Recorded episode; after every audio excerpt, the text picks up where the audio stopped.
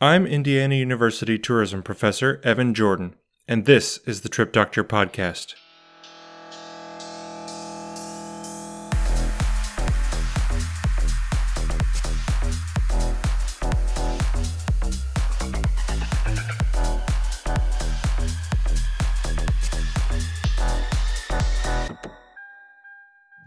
That track is called Night Rise by Jens East. You can find it and more online at the Free Music Archive.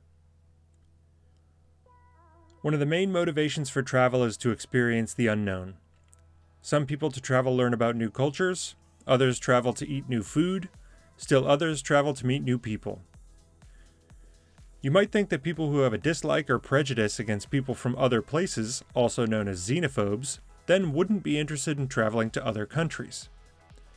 However, my guest on the podcast today, Dr. Florian Kock from the Copenhagen Business School, has done a series of studies that says otherwise.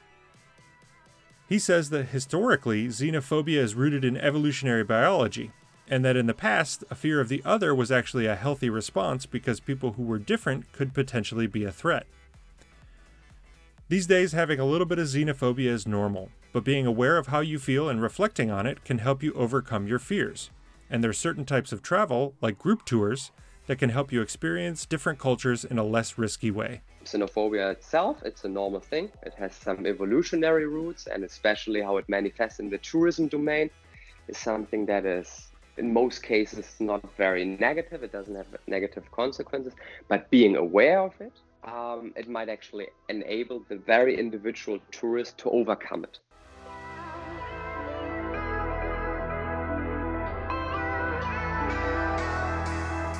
You do research on tourism destinations, destination image, and most recently you've done research on xenophobia in tourism. And I'm thinking maybe some of our listeners might not know what xenophobia is. So can you just tell us to start off what is xenophobia and what does that mean for, for tourism? So, Evan, um, xenophobia actually uh, originated from the Greek words xenos, which means the foreigner, and phobos, which me- means fear or anxiety. So if we put these two words together, it actually means being afraid of foreigners, fear of foreigners, fear of the unknown, fear of the stranger.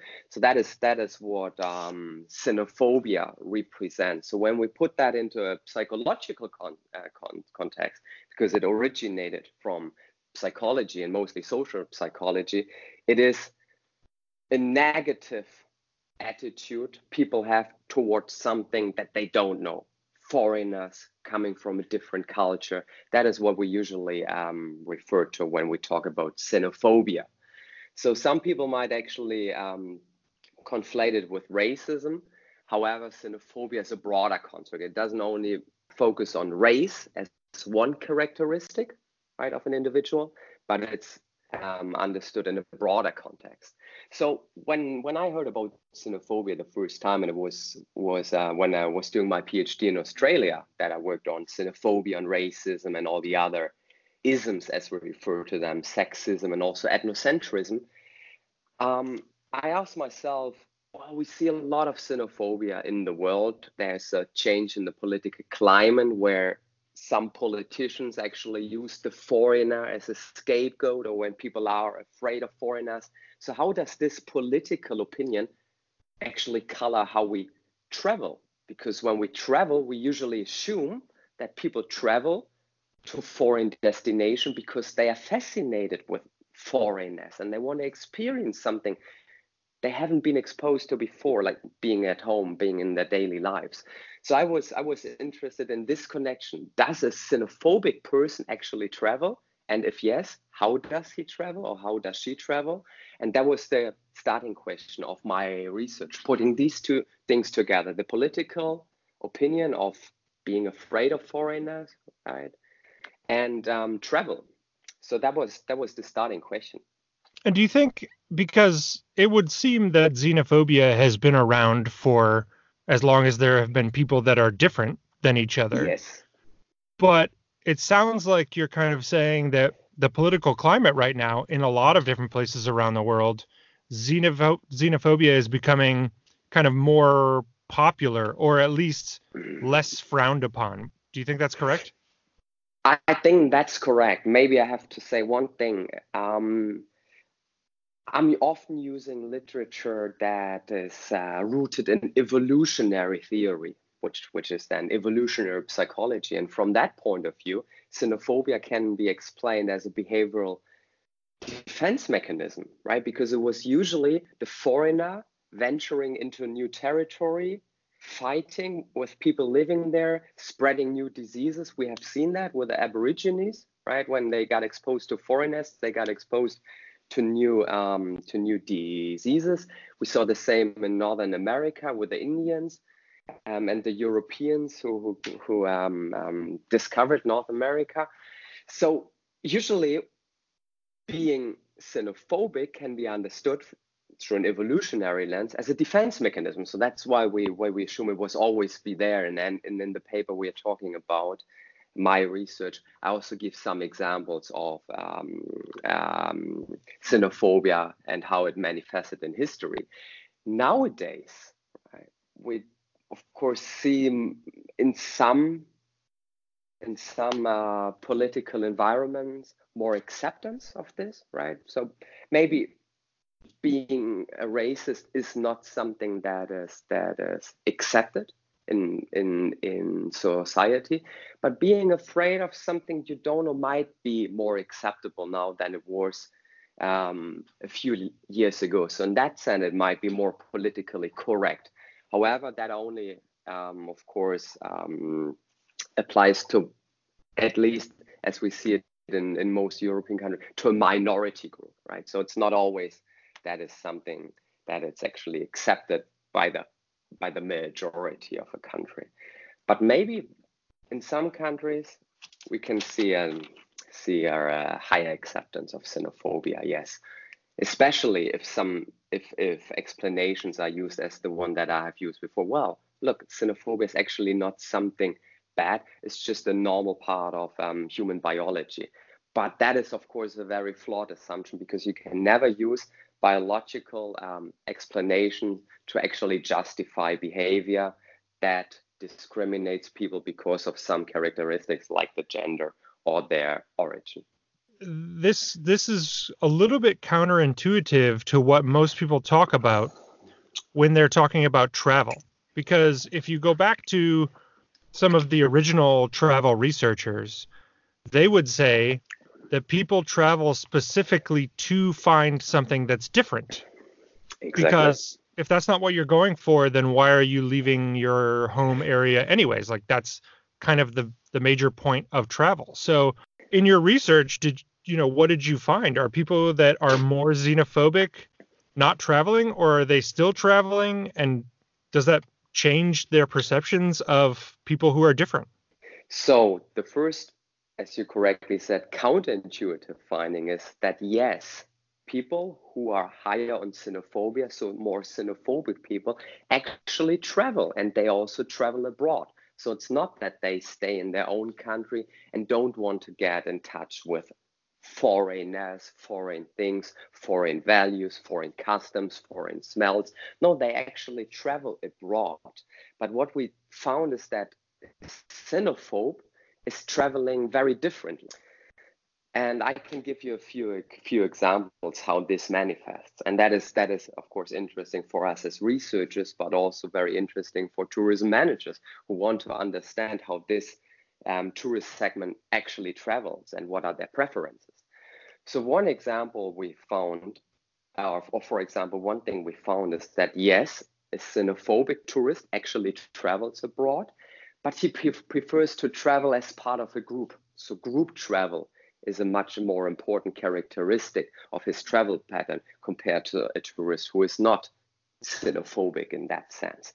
Also, xenophobic tourists have a higher likelihood to avoid the exotic food that they might might um, might be exposed to at the foreign destination. So they rather go with the safe food option and maybe to give you an example, um, if someone goes abroad and let's let's pretend he or she is high on xenophobia, there might be a higher likelihood that he or she actually sticks with a restaurant he knows from home, like a restaurant like McDonald's, for example, and not try the local food.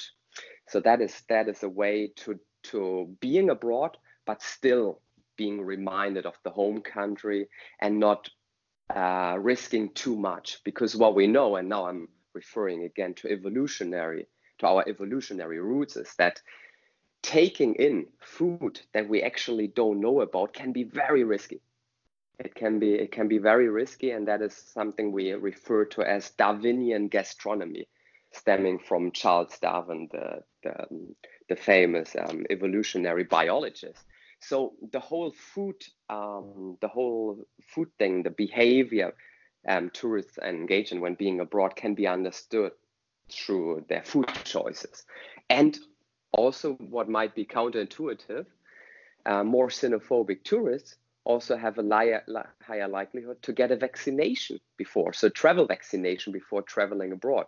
Because again, um, getting a vaccination might lower their perceived risk of getting ill when going abroad. And these are all um, um, different characteristics of the behavioral pattern of a xenophobic traveler.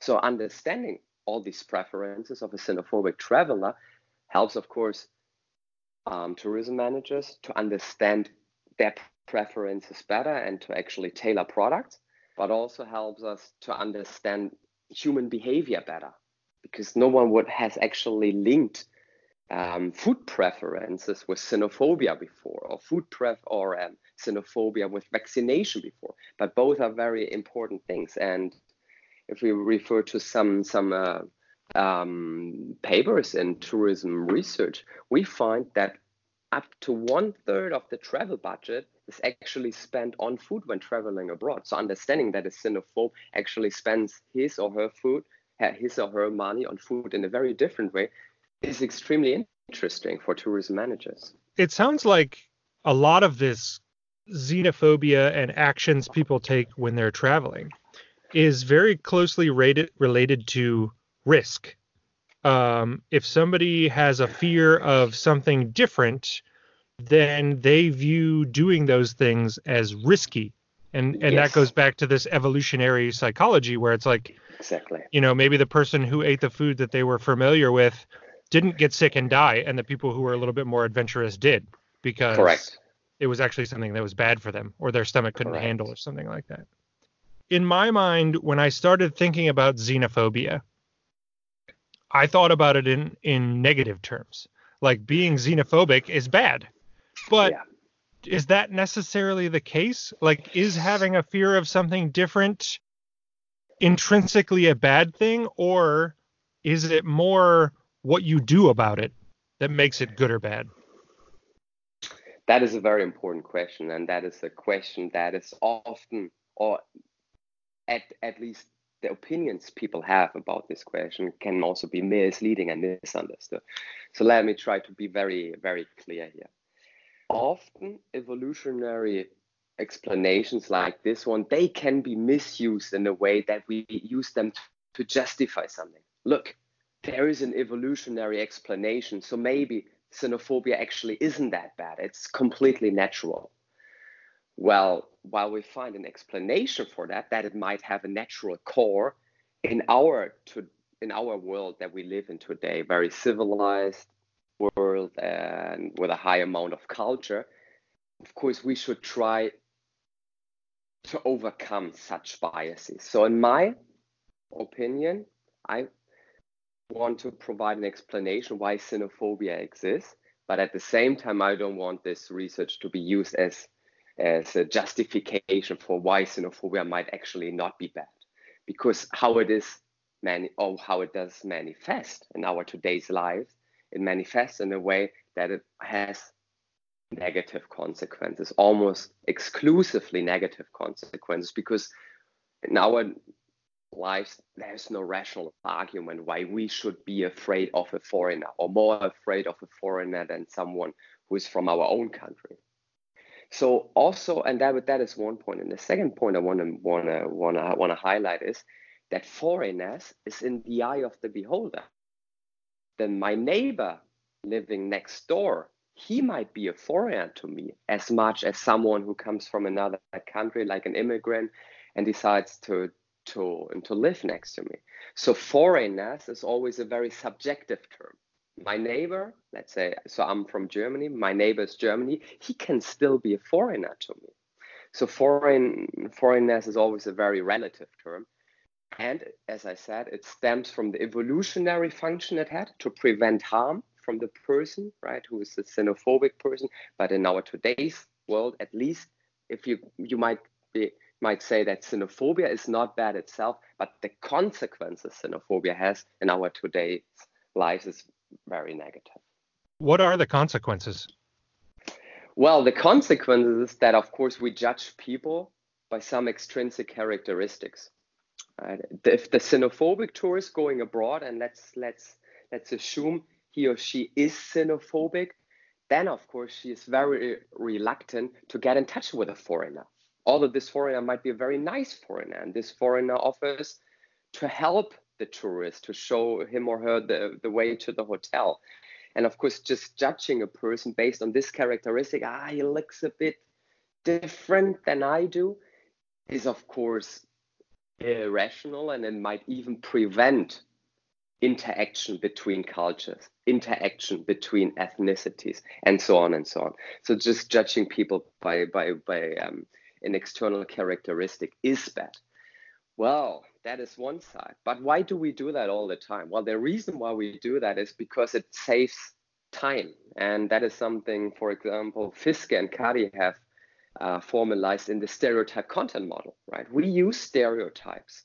So you can actually refer to xenophobia as one very broad stereotype, right? A stereotype that applies to all foreigners.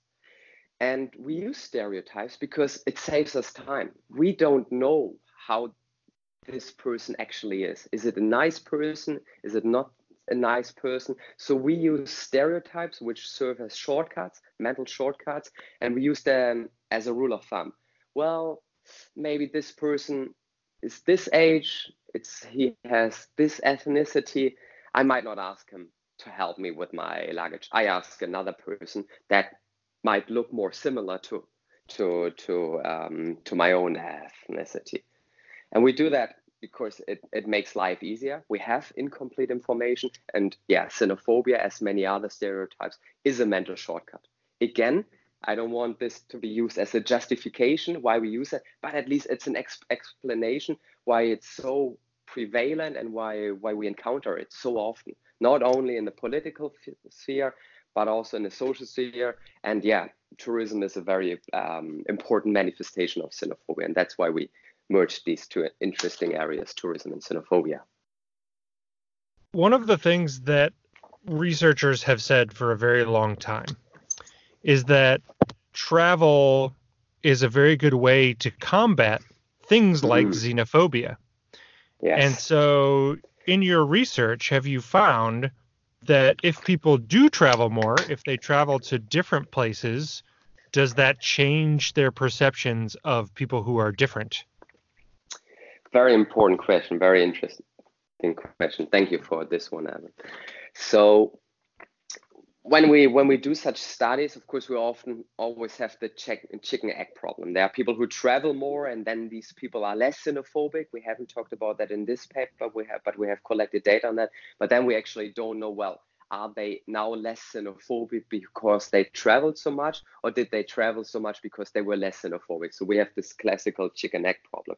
Unfortunately, at the moment, we don't have data that shows a clear um, causal effect between traveling and then lowering stereotypes, xenophobia, racism, and all the other social biases that um, that um, society is suffering from. So unfortunately, at the moment, I cannot talk about the causal effect. But I also know about this research that puts forward that tourism is a way to lower stereotypes, lower negative attitudes. So that might help. However, and that is that is a hypothesis we're now following in an ongoing research paper. Maybe it's not only the contact that people have, let's say a xenophobe traveling abroad, and then the encounter with a local, so, but it's actually the quality of the content. And just imagine if you, in my paper, I talk about potential risks, as you are correctly said, and potential threats. So if xenophobe is afraid of becoming a victim when traveling abroad, ah, this this uh, local might be a bit dodgy and he might actually be involved in some uh, tourist fraud, so I better stay away. And of course, having such a negative attitude might result in a self fulfilling prophecy because if I have such a negative attitude, it will color how I interact with a foreigner when I have to interact with him or her. So the overall outcome might be negative because I'm already starting this conversation with a negative attitude. So it would be a negative self fulfilling prophecy, which would then actually result in more xenophobic tendencies. So this is something we try to disentangle at the moment that it's not only the mere contact that a person or a tourist has with the local when traveling abroad, but it's the quality of the contact, whether it was a good experience or a bad experience. I'm I'm sitting here thinking as I listen to you talking about xenophobia and wondering what is the difference between being xenophobic and just being somebody who's not very adventurous? Like, is there an easy way to delineate between those two things? Well, xenophobia first and foremost has um, has a political or, or socio psychological di- dimension, and for that reason, it has always been measured toward other people. So someone can be very, um, as you said, very adventurous when it comes to um, trying new products. That's what we often refer to as being very high on promotion focus, right? That's a socio psychological theory called regulatory focus. And of course, such a people can be very adventurous, but at the same time avoid social contact with foreigners. So these two things actually might might work well well to, together. We had included in, in one of our last questionnaires such items to find out whether there's a correlation between, for example, novelty seeking and xenophobia. And we actually found that people can be high on novelty seeking, but at the same time be very xenophobic because when they only interact, let's say, um, um, with predictable um, objects, watching a new movie, um, trying this new product, they might be high on novelty seeking. But when it comes to social interaction, right, engaging with foreigners, something that is actually less predictable, right, than than than a bungee jump, for example, is right. You would consider someone who does bungee jumping as being very high on on um, novelty seeking, very high on being adventurous, and so on and so on. So we try to disentangle that, but and that is also what we made made clear in the paper. Even in psychology, there's very few research on xenophobia, and that is surprising because when we when when we read the media, not only the European media but the U.S. media, xenophobia is an often used word. As and as I say in my paper, it was was um, it was um, awarded as word of the year by the Time magazine in 2016. But there's not a lot of research, and we need more research on xenophobia, not only how it manifests in tourism, but how it manifests in, in the in the in the in the political world, how it, in, it manifests in, in consumer behavior, in medical institutions, we don't really know a lot about it. So that's also why it might be hard to find a definitive answer to your question. Well, are these different constructs? We say yes, they are different concepts, but there's much more research needed to have um, empirical proof for it. The reason I was particularly interested in in the differentiation between those two things is one of the things that I asked you to do before we did this podcast interview was to take my uh, traveler personality quiz. Yes. And in that quiz, essentially what it measures is adventurousness. And yes. I'm actually really glad that you said, you know, those two things are different because, you know, I'm I'm worried that my quiz might be telling people they're either xenophobic or not. Um, yeah. But it sounds like they're very different things, so that's good. And so I'm curious, you, you took the quiz, and uh, can you tell us what your result was? Yes, I can tell, just just one one thing. I think you had one question in your in your quiz, which is question number eight, and that is I get nervous easily in unfamiliar places. Right. This is probably a question that taps a little bit into a xenophobic mindset, but of course the others, I think they are they are very very different. So the factor of control of uh, locus of control, right? It's a very important factor that we try to use to dis- distinguish adventurism and xenophobia on the other hand. Right? So when it's under my control, I can handle new things, but when it's not under my control, and that is of course uh, an implication of interacting with others, it's not under my control, then it's probably um, a very very different story and something that is covered by by the phenomenon we label it as xenophobia. So I took your quiz and uh, I liked it very much because we usually ask people as researchers what they think. And it's good good to good to be on on the respondent side. And my my result was that i was a trendsetter i suppose and so that is the the most adventurous traveler personality that you could possibly be uh, do okay. you think that's ac- do you think that's accurate uh, i i think it's accurate i think it's accurate however i have to say that it that it depends. I probably take one holiday a year where I'm try to be very adventurous, where I try to get myself into a new situation, to experience something new, also experience situations where I'm challenging, challenged, culturally challenged. But then on the other hand, I also want to have at least one holiday year where I really want to feel comfortable, where I don't want to go to a familiar um, uh, where I don't want to go to an unfamiliar place, where I want to re- relax. So I probably like both. And this is, of course, something something where we're always asked as psychologists: Is there really something like a personality trait, or is it also context dependent? So in my case, I would say, okay, my level of um, of novelty seeking, or so seeking something new, being uh, being on an adventure is probably context dependent. But overall, I think it's it's a good one. I can call myself a trend trendsetter according to your quiz. well, this is yeah, this is something that I I talk about a lot of a lot of times with people yeah. who have taken the quiz. Is this is kind of a in general what type of traveler are you? But yes. of course, when I'm traveling by myself, I do very different things than when I'm traveling with my family. You know, I have a two year old son and just by nature he can only do certain things and i'm not going to put him in as much risk as i would put myself in exactly yeah. Exactly. And exactly. and i think just like regular personality it changes over time. So it changes by context it changes as you develop as a person.